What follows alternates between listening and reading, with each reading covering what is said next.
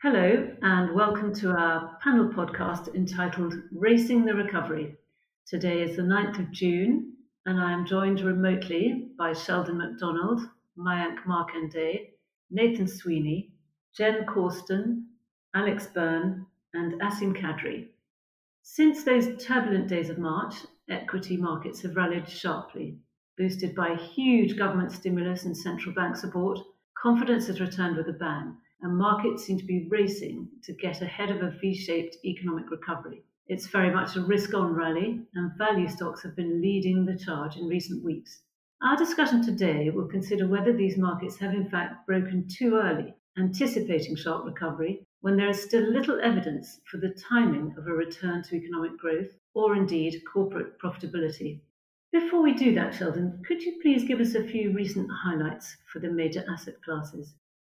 Thanks, Lorna. Yes, as you mentioned, turbulent days in March, and we had drawdowns in equity markets in the region of 30% or so. But again, as you mentioned, very strong recovery since then, and we've even got some markets now in positive territory on a year to date basis. So US markets have been leading the charge and certainly the Nasdaq is very clearly in positive territory. The S&P 500 also in positive territory now.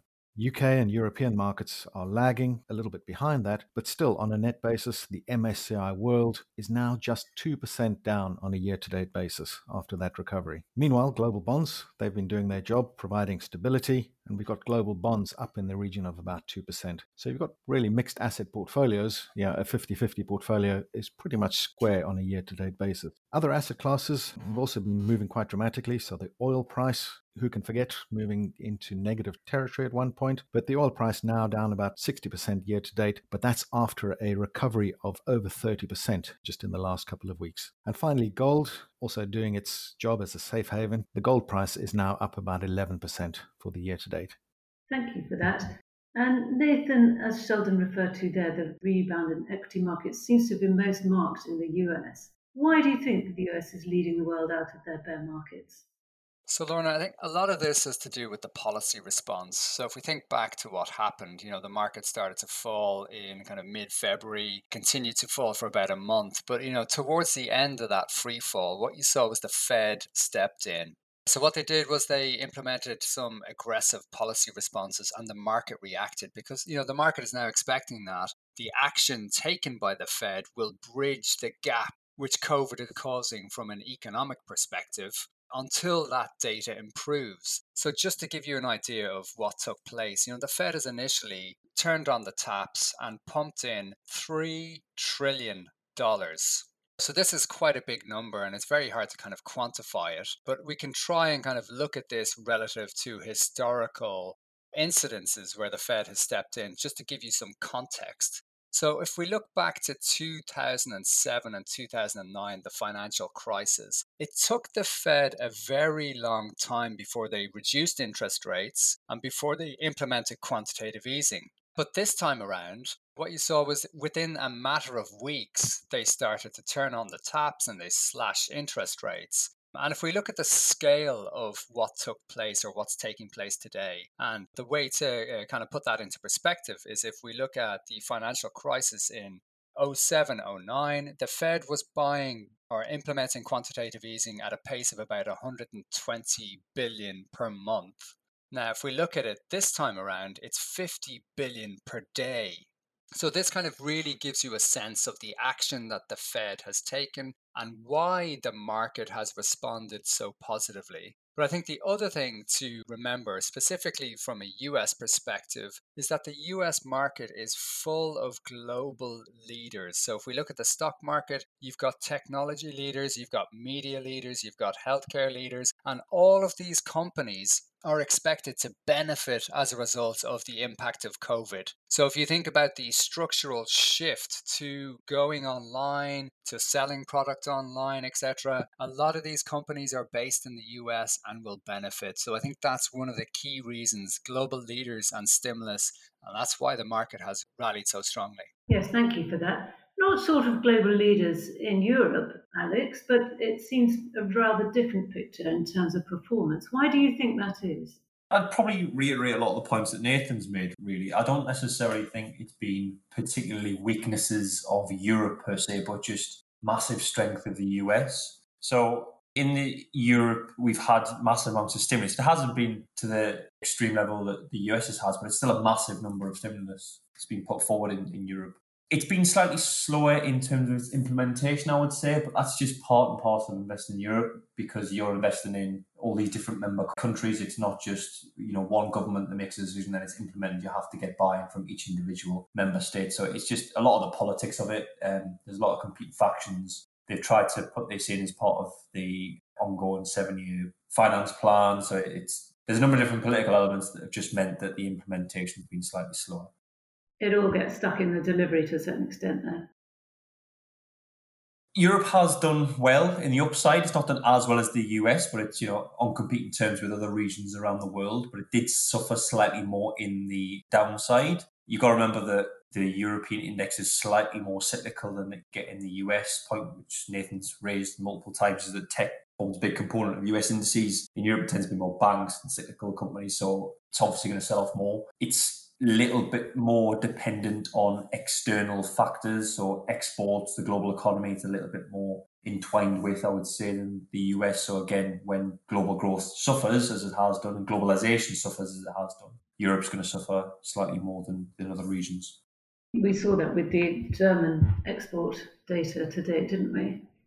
It's an interesting point, raise because I mean the data itself, the sentiment's been pretty good. So you know we've had clearly massive negative opinions, but we are seeing decent recovery in the sentiment side of things. So the surveys are all pointing upwards. They've had a decent rebound, not back to the same levels, but they've rebounded nicely. But the actual, the kind of fast twitch data, the things which you see from the underlying economies themselves, so like say factory orders, production numbers, those kind of things, they're still in the, the doldrums really of, of where they have been over the last few months. And Lorna, I think that's an important point because you may see different economies rebounding at different paces. So I fully expect, you know, the US from an economic standpoint to recover quicker than say Europe as an example. And you know, that will be driven by the stimulus response, the makeup of the benchmark as well will also be a driver of that. Yes, thanks for that. And I think it's probably worth stopping at this point and, and, looking at China, the world's second biggest economy, which went into and, of course, came out of lockdown first. Asim, what pointers can you give us for how an economic recovery might play out in the rest of the world? So, as you touched upon, China was obviously the first in, first out of the crisis. So, i.e., it was the first country to experience the virus and then it was the first to see a normalization in economic activity. So it's probably a good guide or indicator of how the general shape of the recovery may also pan out in the developed world. So generally, the recovery in China has been fairly uneven. There's been a lot of divergence between the speed of the normalization in the industrial part of the economy and the demand side of the economy, i.e. services. So initially, the recovery in manufacturing was quite fast in March and April, and that was amid kind of strong policy support for factory work resumption whilst consumer activity remained weak and well below normal levels. However, we're now seeing signs of a delayed recovery in the services sector, and we're seeing increasing signs of consumer activity picking up. And that was evidenced by services PMI figures for May, which came in at 55, the highest level in 10 years. So there are encouraging signs that we're now seeing more of a broad recovery in the Chinese economy, although I should note that there is still a long way to go for the demand side of the economy before reaching normal levels as manufacturing has done. And there's also still the knock on impact from weaker global activity to contend with. So a lot of uncertainty still persists. Yes, indeed. And nonetheless, the Chinese administration is unwilling to provide a GDP growth target for this year. Yeah, exactly. So, despite the rebound in activity that I've alluded to, evidently there does remain a huge amount of uncertainty regarding the outlook from a macro perspective. And that was really illustrated by the Chinese government, as you mentioned, for the first time ever, not setting a GDP growth target for this year at the National People's Congress meeting, which took place a couple of weeks ago.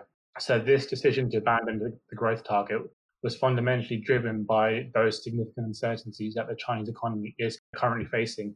And those include the domestic recovery path, which obviously still has a long way to go, weak external demand due to the impact of lower global growth, and also the risks of a potential second wave in the virus, and also geopolitical risks which have resurfaced over the last month. However, it's still important to note that it's not, not as if the Chinese government are completely ignoring economic growth, as they've still set targets to support employment by creating 9 million new urban jobs. And there are still other social economic targets that have been set, and that evidently will rely on stable growth support. It's more the fact that they think that putting a number on that growth figure is currently impossible given all of the prevailing uncertainty. And I think that's also an important takeaway with regards to the global recovery, since it really shows that even when economies around the world start to normalize, uncertainty will still linger for a long Indeed, time. Indeed, and the great unknown is this possibility of a second wave. If we move from growth now to inflation expectations, Mayank, the inflation numbers coming through from the major economies are unsurprisingly weak. Are bond markets, do you think, telling a different story on the recovery to equity markets? So, Lorna, as you point out, inflation is unsurprisingly weak, and there is only so much spending that can be done when you've been sort of locked inside your homes. In the UK, inflation came out at 0.8% year on year for April, relative to 1.5% for the previous month. So, quite a big drop in inflation, but at the same time, expectations from the market was for inflation to be 0.9%. So, the market clearly appreciates that inflation will be lower given the situation that we're currently in. I wouldn't necessarily say the bond markets are telling a different story than equities. What I would say is bond markets are pricing in a near zero interest rate environment for a for the foreseeable future, but for even a extended period of time. This is in the US, UK, as well as in the other developed economies. So it's more the expectations that interest rates are going to remain close to zero, or even there's been some talks about possibly going into negative territory. And the market is pricing this in in terms of where bond yields are on the short end of the curve, but also on the longer ends in the 10 year point. And if we could turn to Jen specifically on the UK gilts or government bond markets, then there was an auction last month where yields actually were negative, and that's never happened before. What should we read into this, do you think? Well, it was more of a symbolic moment for the UK. Japan, Germany, and some other European countries have been selling bonds with negative yields for quite some time now. Basically means that investors will get back less than they paid if they held the bond to maturity. But in practice, professional investors don't do this and trade according to supply and demand. But nonetheless, investors seem happy to buy a negative yielding bond. That gilt auction that you mentioned was oversubscribed and suggests that investors still want safe haven assets and also think that the Bank of England will increase QE. And if nothing else, at least it shows that investors aren't put off by the government's huge borrowing plans. That's true enough. And if we just stay with the UK for a moment there, there are so many other complications and uncertainties on the horizon, and not least Brexit. Yes, Brexit is back, or at least Brexit uncertainty is back, and could quite easily choke any sort of recovery as we get close to that potential cliff edge at the end of this year. We've already seen sterling react to lack of progress in negotiating a trade deal, and I would expect it to be volatile for the rest of the year. And this will be particularly tough for domestic companies trying to recover. Mayank alluded earlier there to this considerable overhang of savings, this great difficulty of spending money in a lockdown, and we probably all have personal experience of that. But this is potentially billions of dollars. Nathan, do you believe US consumers will save this money or spend?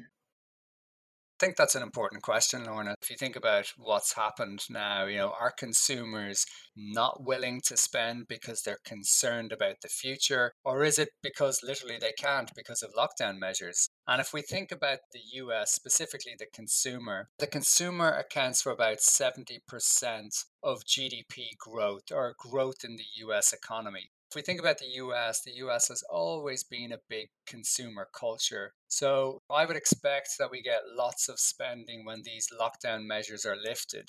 And just to give you an example of some metrics which show you how the consumer is currently positioned or that they're in quite a good position. If we think about, say, personal income as an example, so if we look at the data that was released in April, it showed that personal income jumped to 10.5%. So this was the biggest rise we've seen in personal income. And basically what that is reflecting is it's reflecting payments by the government, so social benefit payments to individuals that came from recovery programs which were linked to COVID-19. And as a result, you've seen that personal income, you know, has increased dramatically. And then also household savings rates have also seen very dramatic levels of increase. So the data that was released in April showed you that household savings had increased at 33%.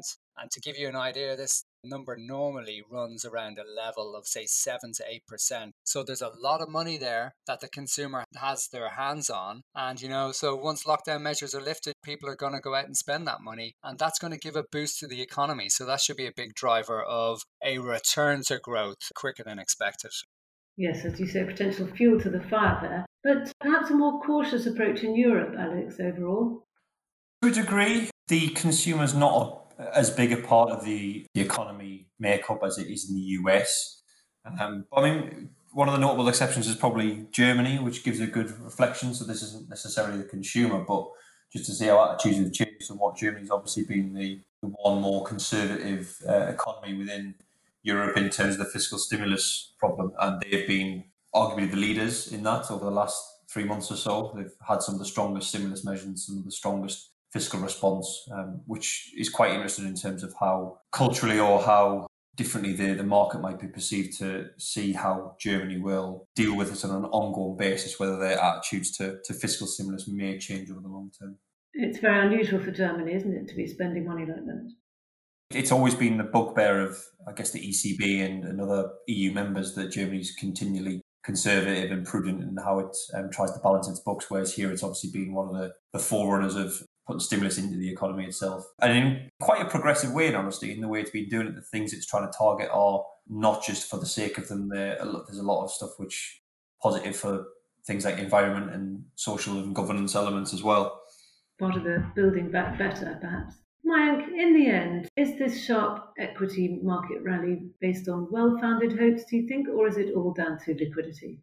Yeah, I would say you know sharp equity rally is probably an understatement given what we've seen in terms of returns, especially for the US equity market, which is close to flat for the year, and Nasdaq is actually up up 12%. Well, we have been, at least in the last couple of months, in the midst of a pandemic, which has resulted in a world shutdown. As we know, however, the market and the economy are two separate things. And what the market is pricing in is clearly that there is a slowdown. It appreciates we have a very elevated unemployment rate and negative economic growth, but it's looking six to 12 months ahead. And what it's pricing in now is a V shaped recovery in economic profits and I would say by extension in the economy. Now, from my perspective, I would say it's a scenario that could certainly play out there are definitely positive catalysts in play for that to happen. The first one is liquidity and stimulus and the scale and size of that stimulus and the ongoing commitment for that to continue going forward does definitely put a floor to risk assets and even provides support for ongoing positive returns. But then a negative scenario could be as economies are being reopened, we could potentially have a wave two that could result in lockdown measures being re implemented again, which is clearly not the base case scenario for the markets.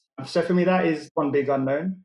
The other unknown is more for the coming quarters and months is what happens with the US election. And especially this has become even more important given what's happening in the US, given the social unrest and the, the popularity ratings for the incumbent. You know, obviously, if a Democrat candidate gets into power, what that means for corporate taxation going down the line, more impacting obviously 21 earnings and 22 earnings that could obviously have an impact on equity prices as well. So, overall, I would say, given the strength of the rally for equities and where prices are at at the moment, from my perspective, the base case scenario seems to be fairly optimistic and all the good news is priced in. So, if we do have those other negative scenarios that I've talked about play out over the coming months, you could see a bit of a pullback. That's very interesting. So, staying with you, Mayank, have there been any recent adjustments to our tactical asset allocation? So, our tactical asset allocation remains neutral in terms of our overall equity positioning. And within that, we have a preference for quality and growth companies, which have more defensive cash flows and are better protected in a economic slowdown. The reason clearly there are positives in terms of the fiscal spending, in terms of what central banks have done. The reason we're not more positive in terms of an outright overweight is because we feel that markets have run very strongly over the last couple of weeks and even months. And now the risk reward uh, in terms of further returns from equity markets is limited. And potentially we may have higher risks, higher risks that are currently not being appreciated and priced into equity markets. So for us, neutral seems to be a prudent place. And what would cause you to change this stance? If equities were to sell off, let's say they were to sell off maybe 10%, we would reconsider our stance. In terms of the risk reward trade off improving for equities, valuations will become more attractive at that point. But as I said before, given how strongly they've rallied, it seems neutral is a fairly comfortable and prudent place for us to be at current levels. Thank you for that. Sheldon, could I turn to you, please, and ask you to summarize our discussion today?